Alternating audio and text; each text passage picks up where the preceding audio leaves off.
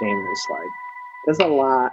Like some of these guys, I'm just like these. Every one of them is like so big. You know, like mm-hmm. there's so much there. Oh man. Mm-hmm. you're gonna you're, you're gonna be pleasantly surprised some of how what I came up with. All right. I hope you also get some some enjoyment. But all right. So with that, I'll say welcome. Welcome to Know Your Roles. We're doing it. We're doing the damn thing. Oh yeah, Yeah, let's get it rolling. George, what's on your bar? uh, game three. I think this is uh the short season has been kind of a sprint to the finish line, but two teams are look like it's the best two teams: the Dodgers and the Rays. The Rays with all those arms that throw over 90, and the Dodgers with all those bats. A strength versus strength. I'm expecting a pitcher's duel tonight, which I'm excited for. Walker Buehler's 1 0, Charlie Morton's 3 0. They've got a lot of good stuff. And I think game three might be the best game in the series, considering what's what we've seen so far. So watch watch tonight be like 11 to 10. uh, well, yeah, but that's still exciting. I mean, it's been exciting. The World Series, of course, is what we're talking about. You know, it's one to one right now, and by the time people are listening to this, Game Three will have been played. But uh, it's exciting. I like that it's kind of back and forth. I mean, we were talking, we were joking a little bit before that, like, man, the Dodgers got to win, right? They have to win just like reputation sake alone. You know, they're going to go down as one of these teams. I think this is the third time they've been in the World Series in the last four years Mhm. And it's really hard to get there. It's really hard to get to the World Series. It's really hard, especially they're a team that's they've been good. Those they haven't had any fluke seasons. They've been great. They've been the top team. Everybody's been gunning for them, and they've you know I know the Astros thing. There's there's a case to be made that that was a a stolen title or or whatever, but. Three times in four years, you got to come away with one because you don't know. Like you could go through a twenty-year stretch where you don't ever get there. So, so yeah, they got to win. I hope they win for their sake. As far as the fan base goes, are they tortured? Uh, they haven't won since '88. Uh, they're in LA, so I can't know. They're not tortured. like they're chilling, they're smoking legal weed, they're drinking lattes and shit. Sorry, no offense to Dodgers fans. I love you all. The. Lakers won a bunch. The Kings have won twice. I think. Think the Kings have won twice. Also, they're not tortured because they have the highest payroll in the league. You know what I mean? So it's just it's mm. like they've made all the they've done all the statistically moves that they should have done. And it just hasn't worked out for them. That's why we love sports, and that's why it's hard. You know what I mean? Because you can't. We assholes like us can sit here and make as many predictions and say as mm-hmm. much shit as we want, but at the end of the day, it's really difficult to be to even be in the league and then to be good and to be championship level. You know, I hope that they win just for their sake. Yeah, when I think of like tortured fan bases, I don't think of them because of like they are in LA. The ones who are probably the most tortured now are probably Cleveland, Atlanta. Yeah, there's some other ones in there. I can't think off the top of my head, but definitely Cleveland is LeBron They won brought, LeBron. brought them a, a championship, but generally their professional sports have been a barren wasteland as far as postseason accomplishments. The one would be the Atlanta. Yeah, well, and they'll never live down the Super Bowl. 28 they became a bullet point in Tom Brady's uh-huh. legend. Yeah, so 28 3. So yeah, I guess Atlanta would be like the next one. So I guess I'm, you can make a case for the Mets, but it's still New York. So Yeah, well, there's a lot of titles here, but that that fan base is one that, and I I'm close to some of them. I I think tortured is they they probably would agree with that. they got they got 68, they got 85. It's it could be it could be way worse. That's definitely true. Could be way worse. Yeah. What's in your bar? I'm gonna try something kind of fun if you're game for it. Gonna do some of that process stuff that I was talking about last time. Really quickly before that, just quick addendum stuff. I just want to say I kind of butchered the title last week, but American Mythology is that series that The Intercepted is doing, Jeremy Scahill's podcast for Intercept. It's really incredible, the historical context. I mean, I'm on it's part like seven right now, and every time it it's amazing. I just wanted to plug that again because really. But also, George, a couple weeks ago, you were talking about making sure everyone was registering to vote and and making sure everyone votes. And I just want to say, uh, you know, as a white person, I have a problem first of all with telling people to vote because you know that's not all you do. Like that's not activism for white people. Just so you know, like telling people to vote, that's not like doing your part. And we all should vote, and we all need to be voting. And you know, I just said that. But make a plan make a plan for voting. That's what we did. We made a plan. We're doing that this week. We're looking forward to that coming up. And uh, yeah, I think, you know, our listeners are pretty progressive with the people. So I think that a lot of them probably have already voted. And awesome for you. Good.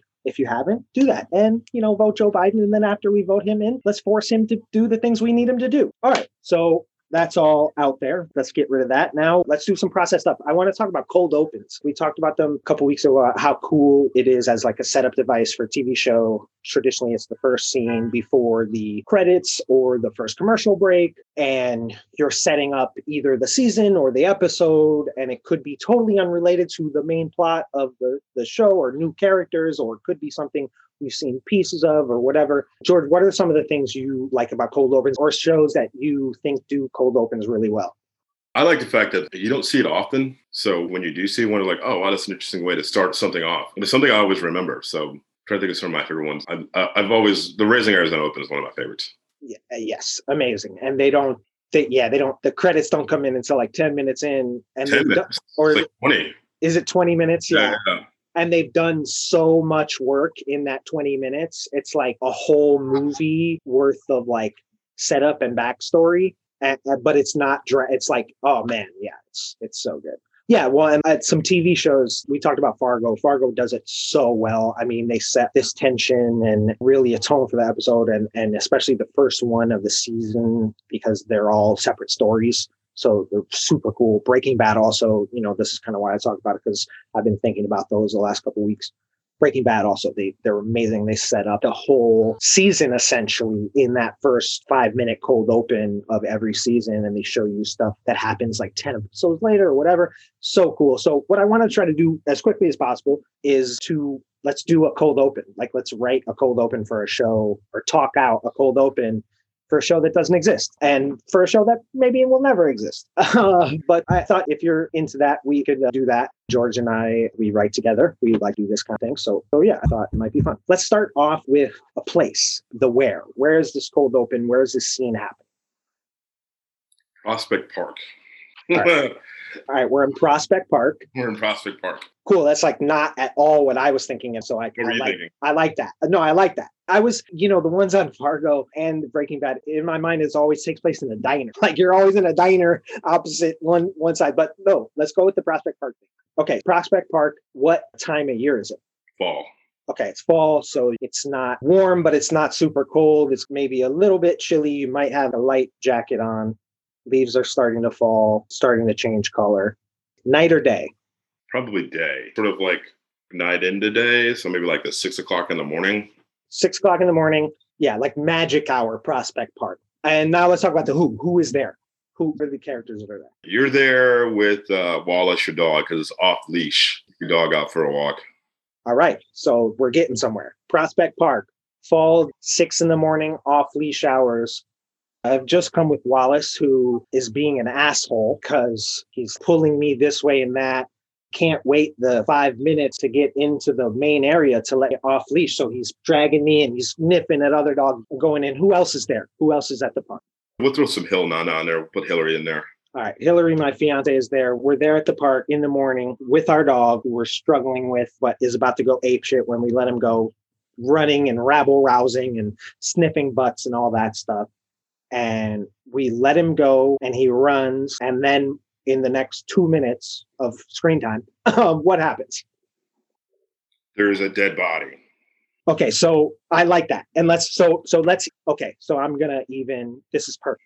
All right so we let wallace go ape shit. He runs around he runs to a dog. You know you exchange the smiles that you exchange with people at the dog park. You might say hello blah blah blah. And then we're playing catch with him, playing fetch, and he's getting the ball, he's bringing it back. This is already suspension disbelief because my dog actually doesn't do that. he just like watches him throw the ball and is like, maybe I'll go get that. And if he go, if he goes to get it, he's like, well, I'm, I'm not going to bring it back. I'm just going to run around with it. but anyway, for sake of this, he's playing fetch, and maybe we are having a conversation with somebody, something like dog park, you know, making small talk, which something you do, and we're we're not paying attention and we throw the ball and it gets off in the weeds somewhere way deep. And the dog comes to us and he's barking at us. He wants the ball. So we go and we walk and he runs ahead and then we walk upon a dead body. Whose dead body is it? Do we know? Do we see that yet? Or do we just cut? No i think we just cut because like uh we have to find out. Maybe the backstory is how that body got there. That's episode two awesome. Cool I'm into that. So we find a dead body in the park. It's that easy, people. yeah, no, I, I thought that was fun. I, I like that. And I would consider working on that more. But although the only thing about that, I would I, watch that for sure. in life. I wouldn't want to write, I couldn't write anything with myself as the character. I can't. That's just, yeah, I'm not doing that. Uh, but that was fun. Cool. Maybe we'll do, you know, some more stuff like that in the future. Like I said, I think hold on, like the way that Fargo does it, man, it's so good. They're so good. Like they set up so much for this episode and it's so engaging. I'm somebody I've talked about before. Like I like to, I, I need background stuff. I, I like to put stuff on and I don't necessarily have to pay attention to everything that I have on. I, you know, we're in the media age where everything is at your fingertips. And I, I like one of, and one of those kind of people that needs the background, background noise. But you know, something like Fargo, I'm gonna focus in on, and it's so good that there's no effort needed because they have me from hello. You know what I mean? They have me from the first opening frame normally of that cold open, and then you're like, what is going on? Who is here? Who is doing it? So yeah, I just wanted to do that and have some fun with it. I think we did. We're gonna get into our main segment now, the who and the what and the what and the who. And we are talking a big momentous thing in I would say probably both of our childhoods, and that's the dream team. The 1992 U.S. Olympic basketball team, the famed Dream Team. If you're listening to this podcast and you don't know who the Dream Team is, I don't have an answer. That's not po- I don't in my brain. That's not possible. so we're going to talk about the Dream Team, and we're going to be comparing them to solo artists, musicians, and solo musical acts. I think it's going to be fun, and yeah, we're going to get to it. George, anything you want to say about the Dream Team before we do the comparisons? You know, it's funny. So, uh, 1992, I'm 14 years old. When I think about the Dream Team, there's a couple times that I was kind of rooting for the other teams, only because they were just killing people. So much so that it took the fun out of watching some of those games. And there was that one game where Barkley elbows that player in the in the chest, and I'm like, "Come on, that's so bully." Angola, the first game. There was a moment, as much as I enjoyed seeing like some of those players play on the same team with each other, there was a part of me that was like kind of rooting just for it just to be competitive in one of those games. I'm going to talk the guys that I have. I could kind of chose them. There's a reason why I chose them, but it was kind of neat to see like uh, this one player who was from my hometown. So that's on the dream team, which is exciting. Pride of Woodbridge, Virginia. Nice. I was a little bit younger. I was like eight or nine. So I had no, I was all in. You know what I mean? To me, they were, it might as well have been Greek gods. And only later in life did I learn some about the individual people, uh, about that team, and uh, also like, yeah, the competitive spirit. It's not that fun to watch when you're not eight years old or nine. it's not that fun to watch a team get beat by 50. You know, they didn't have a mm-hmm. chance. You know, now the international game is much it's not that international game was bad. It's that the NBA players weren't competing. They were used to going up against college kids. And at that point, it was certainly wasn't as advanced as the NBA. And as soon as they allowed NBA players, which was a credit to David Stern, I mean, credit, whatever you want to call it, but it's because of David Stern how they grew the NBA internationally. And it's why you see so many great internet. I mean, there's always been great international players, but they're a thing now and that style of play has you know incorporated into the game and you know it's because david stern is a businessman who was like i can get a lot of money out of other countries but uh, yeah the dream team you can't deny their power culturally or their even if the teams were matched this team would have been killed this is like every single person on the team except for one which you're going to talk about is a hall of famer so it's like he's in the hall of fame he is in the Hall of Fame. All right, we're, we'll we'll save that. But that's insane. He should not be in the fucking Hall of Fame. Well, he's uh, we'll get into that. But anyway, but but we're talking about 10, I'm actually throw with him first. Eleven guys, twelve guys on the team, but eleven guys who were like some of the greatest players to ever play the game. You know, so they would have beaten anybody, and it was exciting and awesome. But uh, why don't you start off? We're talking about the aforementioned one player who was uh, oddly enough, not in the NBA, but David Stern wanted to have at least one guy that was in college. And uh, that one guy in college is Christian Laettner. And he's the only player on the team to make it. Now, we're going to talk a little about Laettner's college career because everything leading up to 92, Laettner is the best. And then his NBA career is whatever. Four year starter at Duke, won two national championships, played in four Final Fours, which will never be broken because if you're that good in college, you probably are going to leave early. He's 21 and 2 in the NCAA tournament. So he won two national titles and he only he lost in the, the semifinal and the final the years the two years before. He has the most college points scored in the tournament, the most free throws taken, the most free throws made, the most games won. People always said is probably shouldn't have been him, should have been Shaq or Alonzo. Well, the case that you would make for those for him over them is that the times that Duke played Georgetown, the times that Duke played LSU, Duke murdered them, and he was one of the reasons why they played so well. And like when the games against LSU, he was he outplayed Shaq by like Shaq, I think, scored like eight points. He scored like 28. Shout out to the uh, I Hate Christian Laettner 30 for 30. That's which is one of my favorites. His NBA career is not complete crap. He did play for 13 years, which people don't know. He also averaged almost 13 points a game, including uh, his rookie year, in which he averaged 18, and his lone All Star appearance in Atlanta, We also averaged 18 and 11. So it's not like a complete mess of an NBA career. He just happened to be that dude that just always got traded, always a part of the player to be named later or like a, a part of the trade group. So he played for 13 years, but he played for six teams, none of them longer than four years. Yeah, so like after watching a 30 for 30, now I have a newfound respect for him because he, even though he went to Duke and Duke has got that whole pretty boy thing, which they definitely deserve. He was from uh, blue collar Buffalo. He went to a private school and because and he worked at the private school. So it's not as if he was just like a rich kid. He was from a poor family in Buffalo who ended up going to that, that school, Nichols in uh, in Buffalo.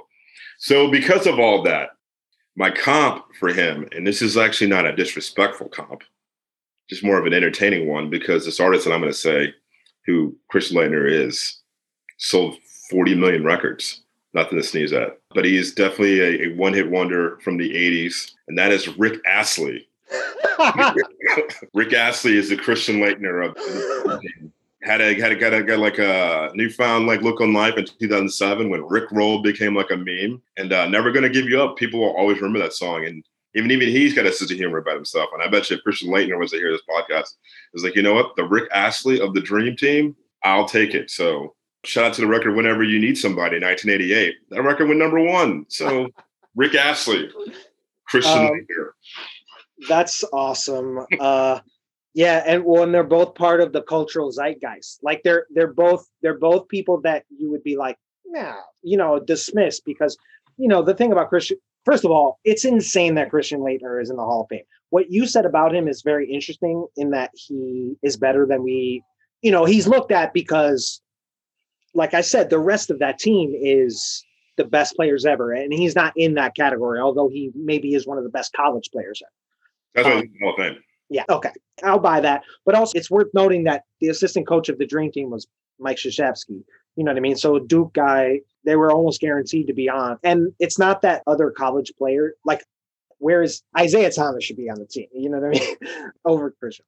But we might touch on If that. they were going to take a college player and they were going to sub out an NBA player, there's an NBA player I thought they could have easily subbed out. Not I not named Isiah Thomas.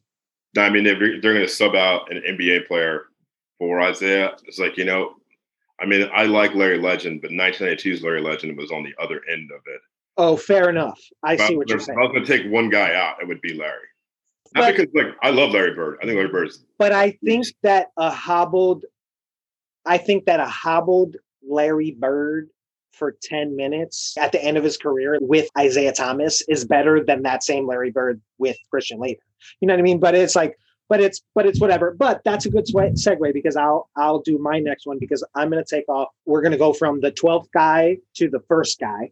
I've talked about him before when we did our first episode of The Wire, but I'm going to talk about him again. That's Michael Jordan. It's a segue from Isiah Thomas because it was covered on The Last Dance, and I'm going to talk about The Last Dance a little bit. I'm not going to I'm going to try not to spend too much time on Jordan because I could talk about him for however much time anyone would listen to me talk about him, hours and hours on end. But part of it is because he's this mythic figure. But The Last Dance also showed us that he's human. And this is something that Chicago people in Chicago have known you know, and not because of any like crazy insider information, but just because you saw in the doc, you saw people like Sam Smith and Michael Wilbon and other people who were Chicago writers. And Wilbon was in DC, but writing about Chicago stuff. And we were like all reading that stuff, you know what I mean, and talking about it. So it's like we knew who Michael was. And he was also an asshole, you know, somebody who motivated by yelling and that doesn't work with everyone. I am someone who generally learns by being yelled at. so I, I understand it. But, you know, he's one of those kind of guys. He had such a high standard for himself that you had to meet that as well. And we saw in The Last Dance, if you watched, you know, it didn't work with everyone. It, it worked with a guy like Scottie Pippen, who kind of needed, who was kind of a quiet guy. I'm gonna I'm gonna talk about him a little bit later. but it didn't quite work with you know the guys later like Michael Ruffin and like or David. Yeah, David Ruffin. Not Dave, not David Ruffin. So I believe in if you're going to laud what these people did on the court, we have to also talk about what they did off the court. Just very briefly, Michael Jordan is somebody that he had control of the last dance footage and he said that you know it's going to make me look like an asshole or whatever and we saw that he's a hard nose and he's a but what they didn't talk about in the last dance that you know people in chicago talked about and writers wrote about is there's a reason why there's hardly any women. They don't talk to any of the women in his life. And it's because they would probably have different things to say about him. That was something they didn't talk about, his womanizing. And he built this image of himself over the first six or seven years of this million dollar smile and the, the face for all these companies and products. And it's because he was magnetic on the court and he was un- unbelievable. But there are multiple sides to everything. But he certainly changed the way basketball was viewed and the way basketball was played. A whole generation of people went after him. And that dream team was also him, as you saw, you know, not to bring it back to the last answer, it's very comprehensive. That was his moment where he showed all the rest of those guys who were on that team, who were the best players in the world, your Magics, your Birds, your Charles Barkleys, that he was better than all. And he was like he was it. They were back and he was the guy. And he showed them that. And but also they played really well as a team. But anyway, that is that is a long walk, but thank you for staying with me. That is why, as a comparison, somebody who is also immensely talented and unbelievable, but also hurt some people along the way, and that's Miles Davis. MJ is Miles Davis. Everything that happened in jazz, you know, for 20 years after Miles Davis can be linked back to Miles, right? And like that's the same thing in basketball with Jordan. I mean, guys like Kobe and even we're seeing LeBron, they modeled their games after him. You see it in the mannerism, and Michael did it too with the with the guys before him. They all do that, but Miles jazz is definitely something that takes from everything and kind of builds anew. And and Miles is great at that. And yeah, again, someone who uh, the women in his life would say uh, some things about him a mythical figure that built a legend around them. And then, you know, for the past 20 to 30 years, we all get bits and pieces of what they were really like as human beings. And, you know, that's just something we all we need to know. So yeah, Michael Jordan is the Miles Davis. We're gonna we're gonna have a, such a good little group at the end of this. My next one is we already talked about him just briefly. I was like, I'm gonna talk about him a little bit more than that. Uh, I'm gonna talk about Larry Legend, the Hick from French Lick, played 13 seasons for the Celtics now, this is stuff that's all leading up to 1992 because he retires in 92 because uh, of the bad back that he had and been playing with for the past three years from paving his own driveway. It shows you how blue collar he is. He's like, I'm going to pave my own driveway, which is insane. Larry Legend won the MVP in 84, 85, and 86. He's a three time NBA champion, two time finals MVP. He averaged 30 points in college, which is which is insane. Played against Magic in that national championship game. He didn't even stay in 1979. It's still the highest rated college basketball game of all time. Of the Naismith Player of the Year and described as one of the greatest shooters of all time. If, if he isn't the greatest, it's like well, I'm sure that there's going to be some people next few years going to have some maybe a claim to that when their careers all said and done. But we're not going to get to them yet. For me, Larry Legend, because I'm only talking about his stuff from the 80s. Then the artist I'm going to talk about is also from the 80s. And this artist in the 80s had more US top 40 singles than any other artist of all time. He has sold an estimated 150 million records worldwide. Hollywood Walk of Fame, Songwriter Hall of Fame, Rock and Roll Hall of Fame as a member of Genesis, and I'm talking about Phil Collins. Larry Legend, Larry Bird is the Phil Collins, also an artist I love. Love Phil Collins. But I'm talking about like Phil Collins run in the 80s and Larry Bird's run in the 80s. And I think they're very similar. They're the best to ever do it. And Phil Collins, one of the biggest song artists of all time. So Phil Collins, Larry Bird, I like that. I might have made up the Peter Gabriel personally, just because I'm more of a Peter Gabriel guy. But Peter Gabriel had a run. Yeah, that last Genesis record with Peter Gabriel is incredible. The one that's like the it's like a concept album. Yeah, I think it's Abcab, Abacab. I don't fucking know what it's called, but it's incredible. But um, the records when he was lead singer, I'm telling you, Phil Collins is. I was reading his his his, his Wikipedia entry. It's like nuts. Well, moving right along. So, the next guy I'm going to talk about is Karl Malone. Karl Malone was another one of those guys who we can certainly laud him for his on the court actions. He was incredible. And he's one of the best power forwards of all time. Off the court, not so great. Kind of from rural Louisiana. He grew up in a farm. He had some hardship in his life. He lost father at a young age. When he was 20, he impregnated a 13 year old, which is not okay. I just feel like I have to mention this stuff too because I like don't feel good about being like Karl Malone was incredible and then like not. You know what I'm saying? Oh yeah.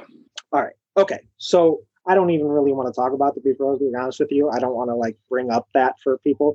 But he's done things that we're not okay with. I don't want to make a joke about that. It's a serious matter, and I think it should be brought up when talking about it. But uh, encourage everybody if they question about it to look up Karl Malone. But as a kid, I didn't really like him. He was on the enemy team. He was the person that for a few years people were like, "This guy's actually the best player in the NBA." Nobody was saying it, and it's like he's incredible. He's unbelievable. But his game wasn't that. It wasn't even that exciting. It was very smooth and very polished, but it wasn't even that exciting. And also, like on the court, I'm going to talk about this later when we talk about his partner who was on his team and also on the dream team. But Karl Malone was a dirty fucking basketball player. They use a different word when they talk about his partner, mm-hmm. something we have talked about before. Karl Malone was dirty. He would always take cheap shots. He would elbow people. You know, when the refs weren't looking, this is back in when the game was much more physical. You could get away with much more stuff. And yeah, so the comp for him is somebody that I don't particularly like. I don't think, for the record, I don't think this person is like a terrible person. I don't know, they might be. And so I'm, I apologize. I, eh, I'm not going to apologize to this person because they're a rich white guy.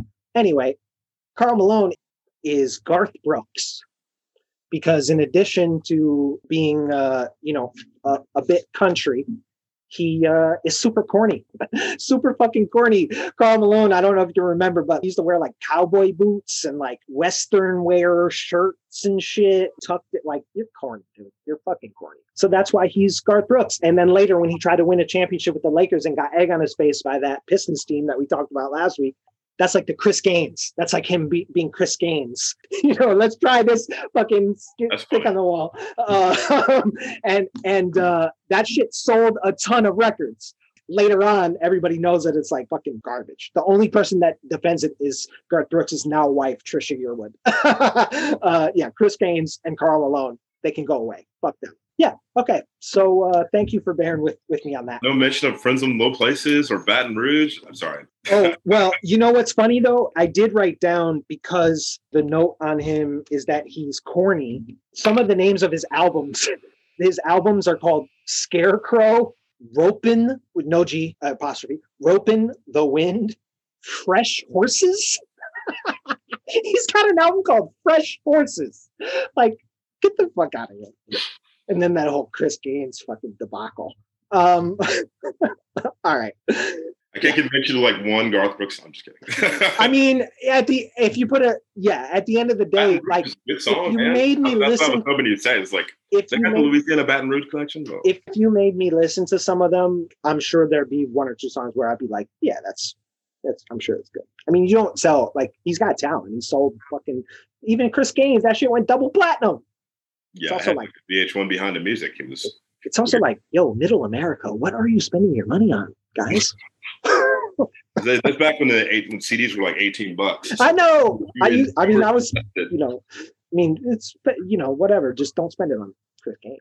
All right. Anyway, moving right along, George. I'm going to talk about um, one of my favorite players of all time, and uh, shout out to my buddy Brian Dean, my best friend from high school. This is actually his favorite player and his favorite basketball team, and I'm talking about the Admiral, David Robinson, 10 time All Star, 95 NBA MVP, two time champion, two time gold medal winner, because he won it again. And he won it either in 88 or 96. So there was there's a case to be made that he could have been taken off because Isiah, who unfortunately because uh, the U.S. boycotted the 80 Olympics, that would have been the team that Isiah would have bid on coming out of Indiana because that was back when they were so it was just sold nothing but college players. We're not talking about Isiah, we're talking about Dave Robinson. Consistent All American at Navy, NBA Rookie of the Year, career average 21 points and 10 rebounds, played 13 seasons, all for San Antonio. This is my favorite thing about David Robinson, aside from being from my hometown. Shout out to Woodbridge, Virginia.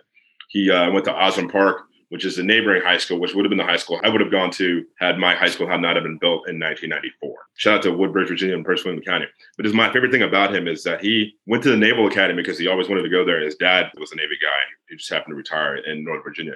In high school, he didn't play until like his junior year because he was growing in height. So by the time he got to his senior, he was six six. So not thinking that he was going to get any bigger, he went to the Naval Academy. Then he went six seven, Then he went six nine, and then he went seven feet in the years that he was there. Unfortunately, because there's a height restriction in the Navy, six seven is the, the height. He only served maybe like a, a year of not active duty, but like a, an active duty because he was seven feet tall. He was wasn't going to make it on the boat, so he never made the rank of admiral, which is always kind of fun. He was a lieutenant just from being in college, but the stats are always there, and he's like one of the nicest guys in the NBA. Like everybody has always liked the admiral, and for that my comp is for another Virginian, and that is for Pharrell. 13 Grammys, Record of the Year, two time Academy Award nominee, two solo records, five collaborations with N.E.R.D, one with the Neptunes. Also a Virginian from shout out to Virginia Beach for uh, Pharrell Williams, and uh, shout out to playing in the band and making being in the band kind of cool. Him and Chad Hugo met in seventh grade while they're both in the marching band, which is kind of rad. So David Robinson is Pharrell Williams that is rad that they met in the marching band. That's cool. Yeah. The only thing I don't like about David Robinson is uh, uh, he owns his own private equity firm, and like there's some, you know, you could look into that, but there's some there's some not great stuff. Not not to be uh, Captain Buzzkill, which which I am, but uh, but I loved him on the court, and uh, yeah, Pharrell, man, those guys like yo, they're I mean they made certain beats that I wasn't like always, you know, they made like cat really catchy stuff that I wasn't always like, that's the best shit ever. But over the course, I mean, they're those guys are incredible musicians. How's it? Yeah, incredible. I mean, um, Wreckx-n-Effect in uh, in high school. Yo, Wreckx-n-Effect was my shit. Rump Shaker. That I mean, I mean, Rump Shaker. He's like that. That song still kind of bangs. Like, yo, the beat. The Jay Z used it twenty years later and uh-huh. made it a hit again because that beat, that that horn sample, mm-hmm. that shit is fire. That shit is incredible. Um, all right, moving right along. I'm next up. Um, I'm going to talk about that Karl Malone guy's partner, and that's John Stockton. And John Stockton is another guy who's incredible on the court. I mean, he was an unbelievable player. This one's not going to be. Uh, this one is mostly light, but John Stockton is one of those guys. Like I said, Karl Malone was a dirty player and he got called the dirty player. John Stockton was a dirty fucking player, but he got called gritty or or scrappy or whatever like the white media wants to call white guys and then call you know the black athletes dirty. Like it's like you know either you pick one you know i'm saying? Like we've talked you and i have talked about this before but those those words like scrappy and gritty are like they're code they're code words. Mm-hmm. um but that being said john stockton he seemed like an okay guy honestly. There was a there's an incredible scene in the there's a this nba tv documentary from that i sent to you that's on youtube. It's called like you know dream team a documentary or whatever something basic like that. And uh, there's footage that john stockton shot in barcelona when they were there and he's with his family on las ramblas the big thoroughfare and doing tourist stuff and he's shooting home video. And we talked about it a little bit but this dream team they were like larger than life. And everywhere they went was like an event. And even as a Chicagoan, those Bulls teams were like that. I mean, it was like when you were down, like especially in the summer after they had won a championship, if you were downtown doing any kind of like shopping on Michigan Avenue or anything like that, or if you were old enough to be going out to bars or clubs down there or bottle service places or whatever, like it was like, who's going to show up? You know what I mean? Because Chicago is a smaller city. There's, yeah, they were like, things would stop. Everything would stop around them. That being said, John Stockton, he kind of blends into the crowd. He's six one. He's much shorter. He's very kind of unassuming. He looks like a fucking gym teacher or something. And there's a scene where he's walking around and he's talking to fans and who did you meet? Who have you met? And this older white lady is like, oh, I, I met uh, Charles Barkley the other day and he was a pleasure and blah, blah. And meanwhile, she's got a t-shirt on that has caricatures of all the faces Mm-hmm. And he's, have you met anyone else? And she's like, no. And he's literally a face on her shirt, John Stockton. His little kid is like, that's my dad. so that's a very funny, endearing moment. But again, John Stockton was one of the best facilitators ever, maybe the best. But he could do a little bit of everything. He he set up, but he also he hit game-winning shots. He shot pretty good from the three. He shot incredible from the free throw line. Very smart player again, he was dirty, but he was when we say dirty, they all kind of do, you know, the bull I'm I'm not gonna lie and tell you that those bull scenes weren't doing stuff like that, pushing the envelope as far as what they could get away with. That's part of the game. But as a kid, certainly, like you're seeing, eh, and if I was a player playing against it, you know, this little guy who's using his elbows and getting in, it would piss me off too.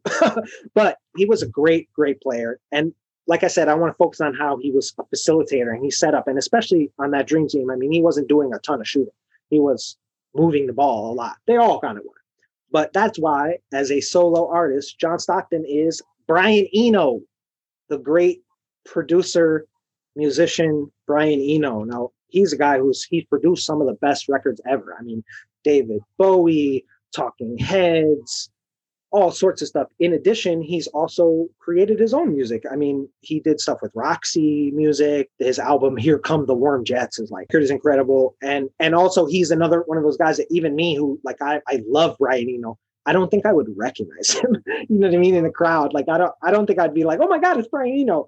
You know, and John Stockton I probably would recognize, but just in that in that Dream Team scenario, he was like the least recognizable one. So yeah, John Stockton is producer extraordinaire. Brian Eno also did some stuff with U2 that I don't particularly care for. So if that's like John Stockton playing on the Jazz that I didn't particularly care for, or didn't care for watching him take cheap shots and elbows against players I liked. So. So my next one is this is going to be a weird comparison, but, I, am hoping you guys can follow all the way through. Granted, I've always liked this basketball player, but for some reason, I always seem to forget that his career was uh, was a producing career. I'm talking about Clyde the Glide, Clyde Drexler, 10-time NBA All-Star, uh, won a title in Houston, but he's known for his years playing in Portland. Get his jersey retired in both places. I was looking up at some of his high school stats. In high school, he once scored 34 points and 27 rebounds, which is crazy. All NBA first team, two time All NBA second team, two time All NBA third team, career average 20 points. Now, when you hear all those things, you're like, oh, right. I always forget to mention him and I always forget that, yeah, he was on that NBA dream team. He was pretty solid. He, he did have some great seasons in Portland and in Houston, but he's always forgotten when you think about some of the best players of that era. So my comp for him has nothing to do with him or how I feel about this person's music. When I think of pop stars, I think of stars, I always forget that he's also a thing too. And that's Robin Thicke. Like, and I don't hate Robin Thicke. I think Robin Thicke has got songs. But when you think of the whole history of pop music in the past like 25 years, he's right there. But was he as big as Justin Timberlake? Probably not. Is he as big as Christina Aguilera? Probably not. Was he as big as Britney Spears? Probably not. So, but he's right there. Think about all the tracks that he gets on, from the Carter Three to uh, that Jay Z song. He's right there but you always forget that he was right there. So yeah. that's the reason why I have Robin Thicke as my comp for Clyde Drexler. No knock on Clyde because I love Clyde. No knock on Robin Thicke. But when I think about players from that era, and I'm going to mention the, the next two players on my list as two of my favorites of all time, I always forget that Clyde was a thing and he had a run. So Clyde Drexler, shout out to Clyde Drexler, great career. I just always forget about you. Same yeah, I like Clyde Drexler a lot more than I like Robin Thicke, but that totally fits because both of those guys, there was, you know, a period of time where they were gonna be the guy. You know mm-hmm. what I mm-hmm. mean? So they were being billed by all the fucking people with money behind them. They tell the story in the last dance, but Drexler was supposed to be the next guy. Because Jordan, as I talked about him changing the game, people didn't think you could be the best player from a two guard position and be a championship team. You're looking at point guards or centers really to lead your team traditionally before that, that's a generalization, but that's kind of the way that it went. Your Magic and your Kareem and guys like that. But Clyde came in and they were like, he's going to be the guy. And then, and it was like, he can do, he can match up with Jordan. And in that championship right before the dream team happened, you know, in the first few games, like I said, they talked about the last dance, Michael Jordan just absolutely embarrassed Clyde Drexler. I mean, hit, that's the, you know, he hit six threes in the half and then gave the shrug because he's like, can't you got it's ridiculous how much better I am than this guy. Um, he was like, this is the guy, this is the guy that you think, uh, you know, and Robin Thicke also like was going to be the guy and then, you know, disappeared. Um, but uh, yeah, I'm down with that. All right, moving right along here. My next one, I'm going to talk about two people I very much enjoy. And the first one's going to be Chris Mullin. Chris Mullin, Hall of Famer, Golden State Warrior, shooting guard, small forward, and he's smooth as fuck with it. I love Chris Mullin. Very versatile. He could shoot. He shot great. He could also, he great passer. He wasn't the best individual defender, but a very good team defender. And, you know, he's one of those guys who usually made the right play. Very exciting. And those years you know, Chris Mullin's a Hall of Fame. Chris Mullin's career is awesome. But again, on that team, he's going to be down. You might forget about him. And he's awesome. Those TMC years, I even forgot. There were years where Chris Mullin was averaging 25 points a game. Yeah, I think he got up to 28, the and, the, the peak of it.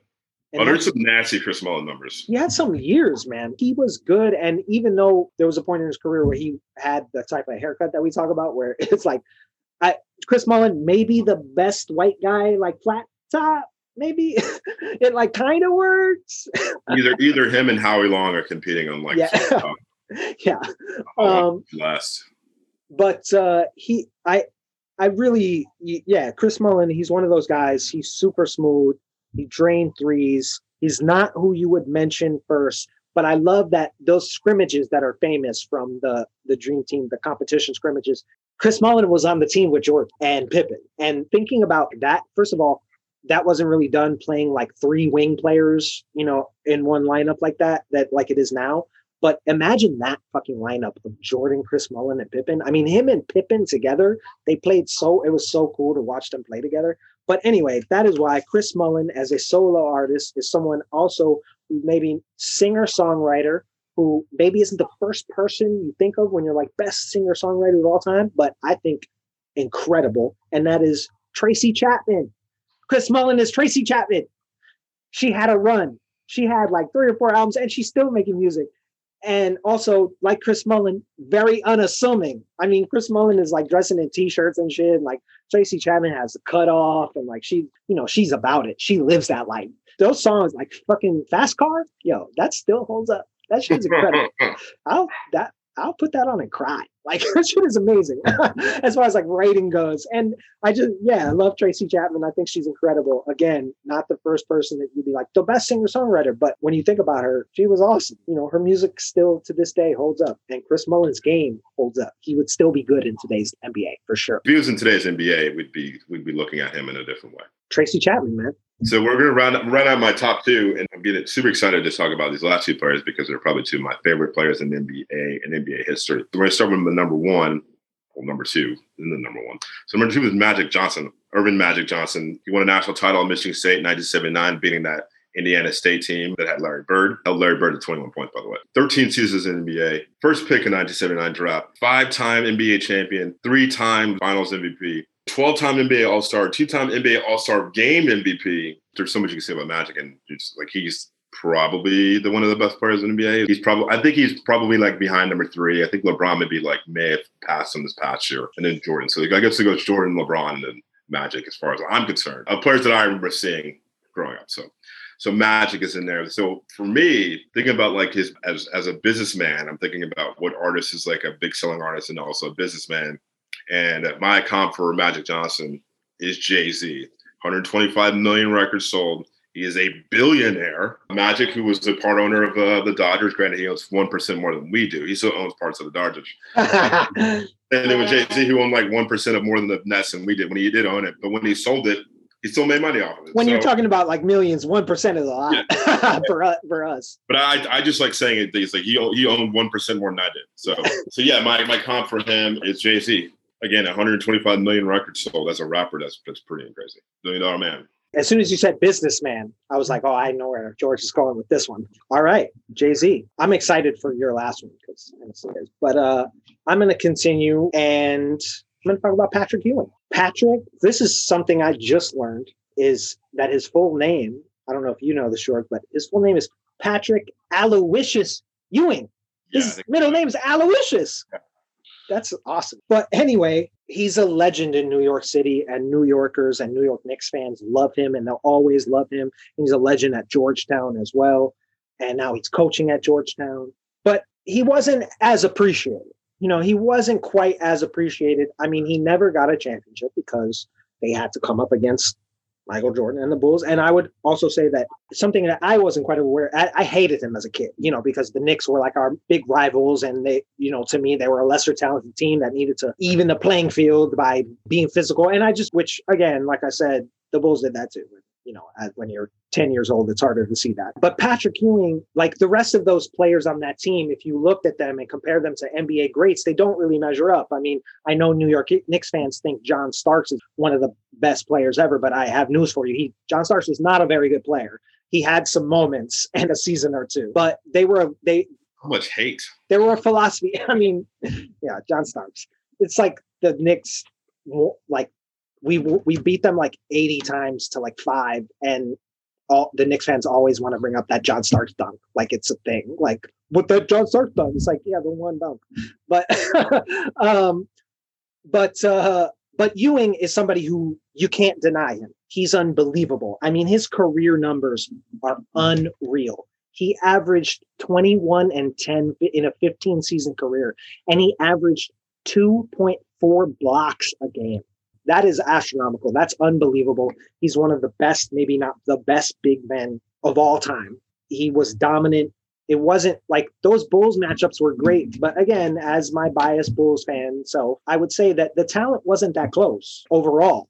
But Ewing was so good that he kept them in all those series. I mean, he was dominating. I mean, it's like, you know, Bill Cartwright and Horace Grant couldn't really slow him down that much. I mean, later on when they got Rodman, he fared better against him. But but anyway, so I personally didn't appreciate him until later on in life, and he is a king in New York City. I mean, people are like, you know, he is their guy, and that is why he is as a comp as a solo artist.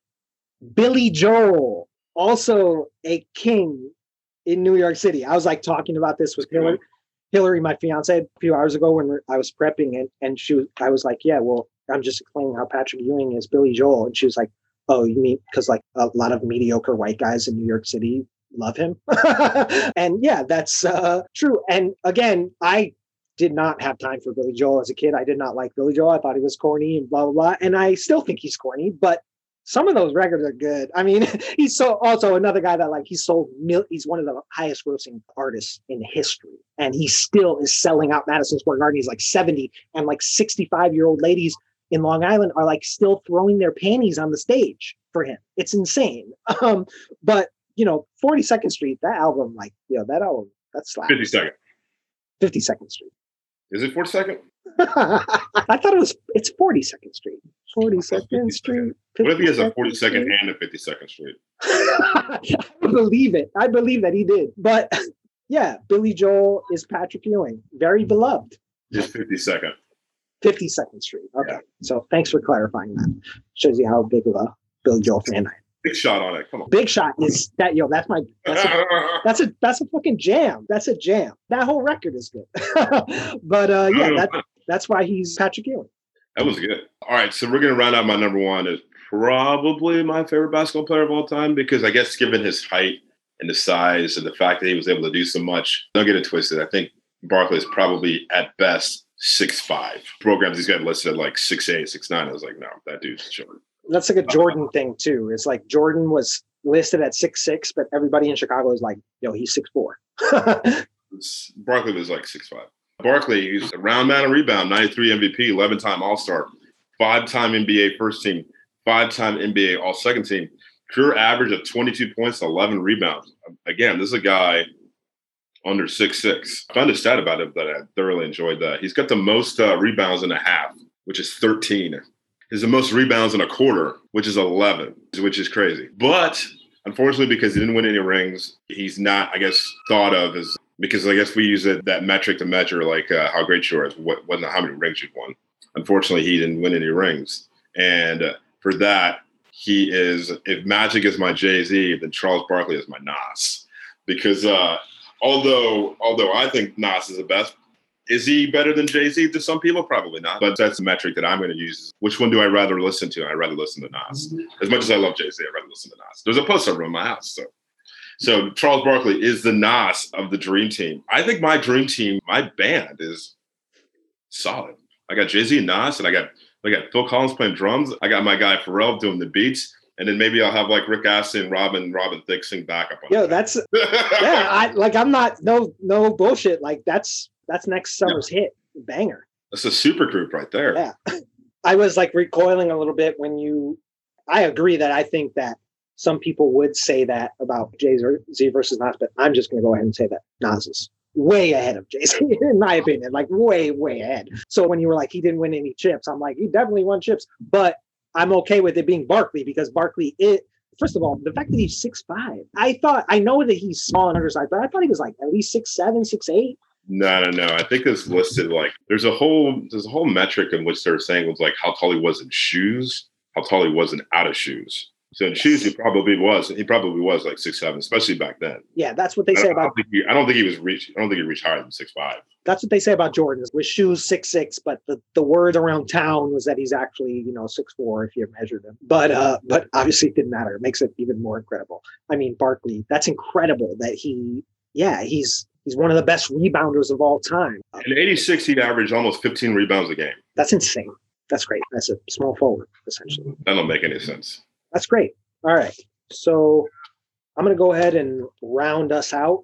Give the last guy, who's another guy that I love. He's part of my childhood, and that is Scottie Pippen, Bulls great Scottie Pippen, and 92 Dream Team. This is when Scottie was becoming his own thing, essentially. He was becoming the man. I mean, he always had talent, but he kind of came out of nowhere. He was drafted from Central Arkansas which is not a powerhouse school. You heard a lot about the Bulls general manager at that time, Jerry Krause, and you know his big deal was Pippen. They traded Olden Polynice for the draft rights to Pippen, and that was like his best deal. But it took a few years.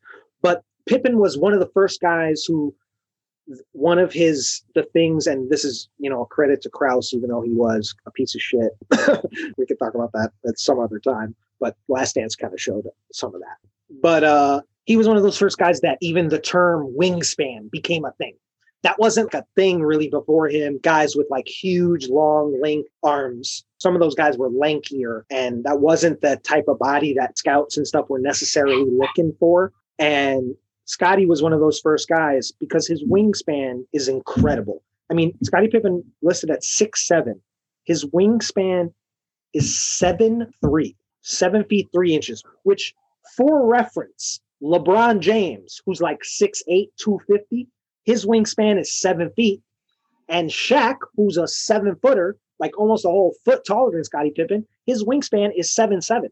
So only three inches than Pippen. And it part of the reason why he was such a great player. He was like one of these first Swiss Army knife type players. He could do everything. Similar story to Anthony Davis as far as he came up as a point guard and was a passer and a facilitator and then hit a big growth spurt at the end of high school. And then Davis shot up all the way to seven feet, basically and became a power forward center. And Scottie shot up to six seven and became, you know, from like six one or something, and became basically like what we look at now, like the prototype for that for wing players. I mean, you know, your your Jayson Tatum's and your Paul Georges and your two-way offensive and defensive players I think you have to kind of look at Scottie Pippen as one of those guys who, even somebody like a Giannis, you know, who really influenced the game. He's also like somebody who he came, he was kind of country. He came from from a rural area. He had, again, the last dance goes into it. He had a lot of tragedies coming up with his family, but they were able to persevere.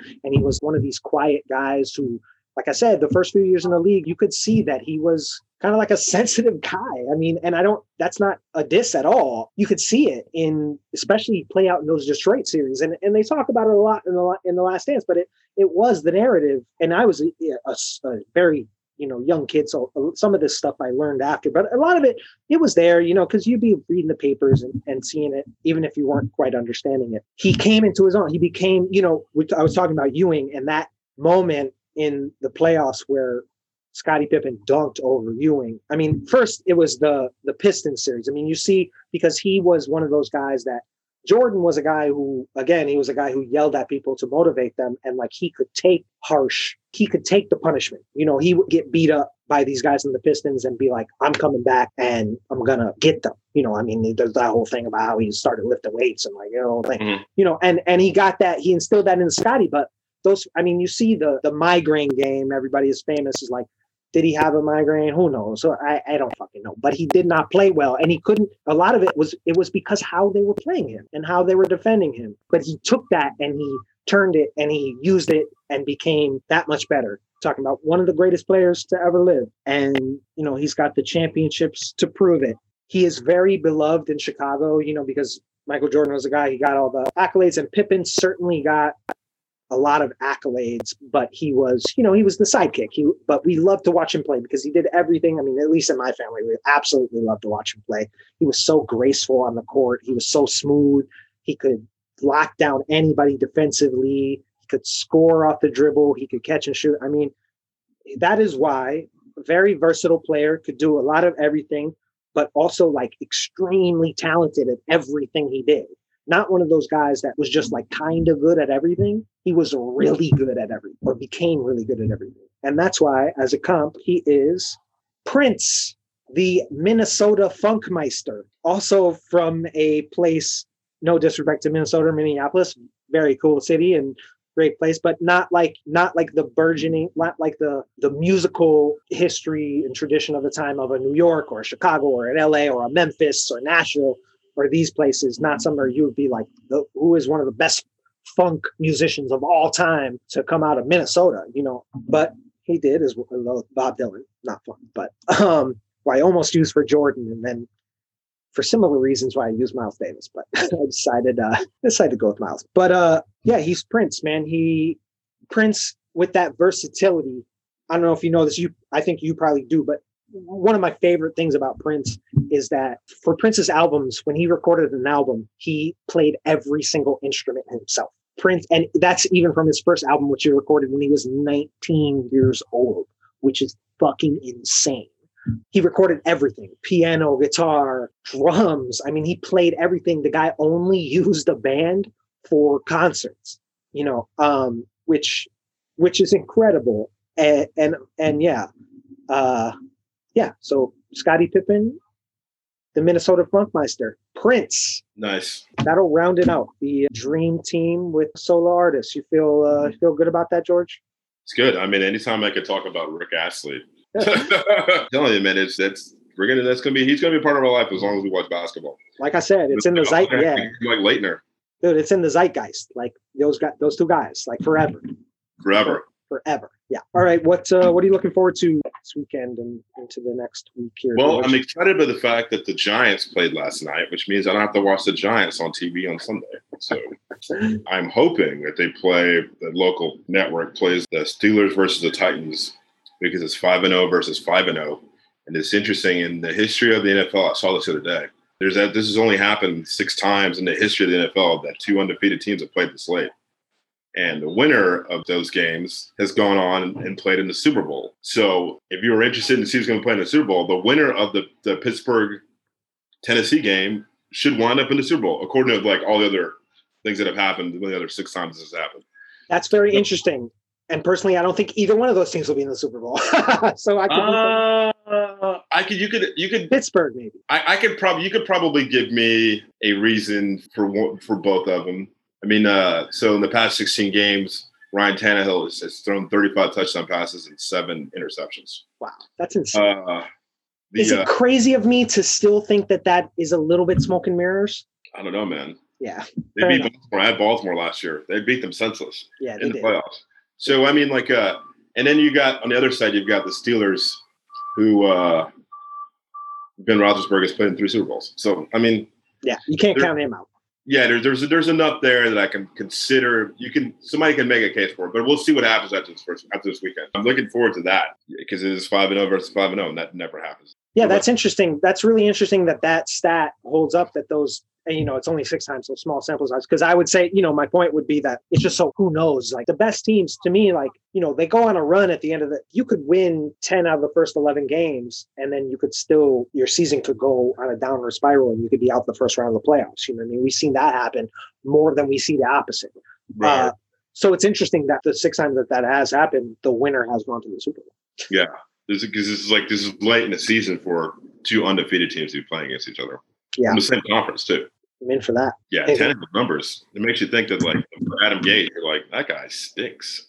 Oh, Gase, yeah, that yeah, he got one productive season out of Jay Cutler, and he got a job with Peyton. He was our offensive coordinator, and he he got pretty much Jay Cutler's best Bears season, and everybody's like, this guy is a quarterback genius, and he's not.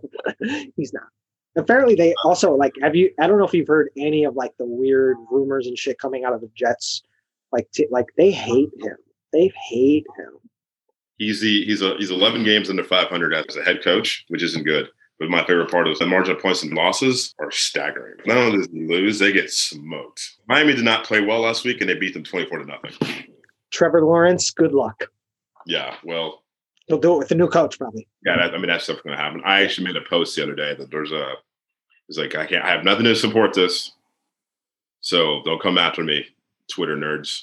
Don't be surprised if they do wind up getting the number one pick and Clemson wins the national championship and maybe Trevor Lawrence wins the Heisman Trophy or whatever.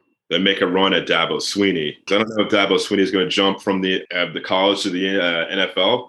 He would jump if he knew the quarterback was somebody he knew. The coach you're talking about, of course. Which yeah, like if Trevor Lawrence is like has been a number one pick, is like I wouldn't I wouldn't be surprised.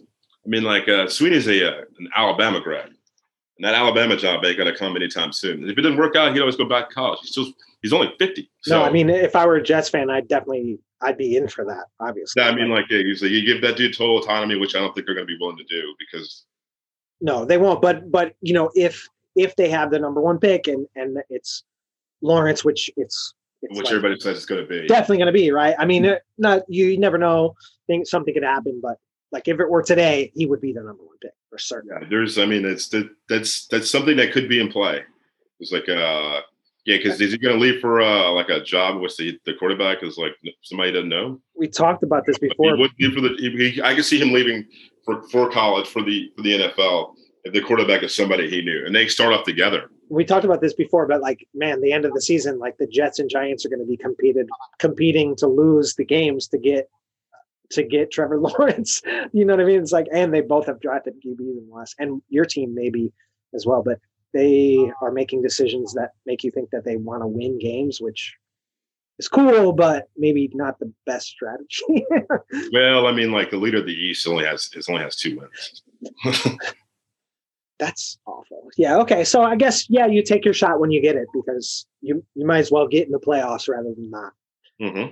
Yes. I don't know. I'm looking forward to the like you said the end of the World Series you were talking about. It's I definitely was someone who thought that like this these seasons wouldn't wouldn't go off and and you know they forced them through and they got them and you got to give credit to the NBA that it's awesome that they were able to give us that you know what I mean and they they and they seemed like they did it well they certainly did it well I mean there's still something you know about watching especially some of these baseball games where there's like fans in the stands and I'm just like this I I'm not enjoying I don't I don't want to watch these people like be drunk and fight for the ball.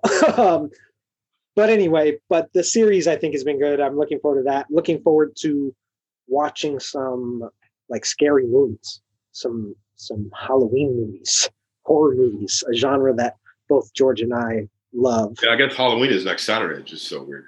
Yeah, I mean, I don't really care about the holiday, um, to be honest with you. And now we're living in a weird, but I love uh, I love horror films. I love horror movies. So I'm looking forward to watching a few of those. And I'm not going to say which ones because we'll probably talk about them. Tease for next week. We'll probably do a, a Halloween horror based episode. We're not 100% sure how that's going to work out. We'll do something like that. So yeah, uh, look for that. Again, follow us on Instagram, Know Your Roles Pod. Subscribe to us, rate and review if you haven't. Tell your friends.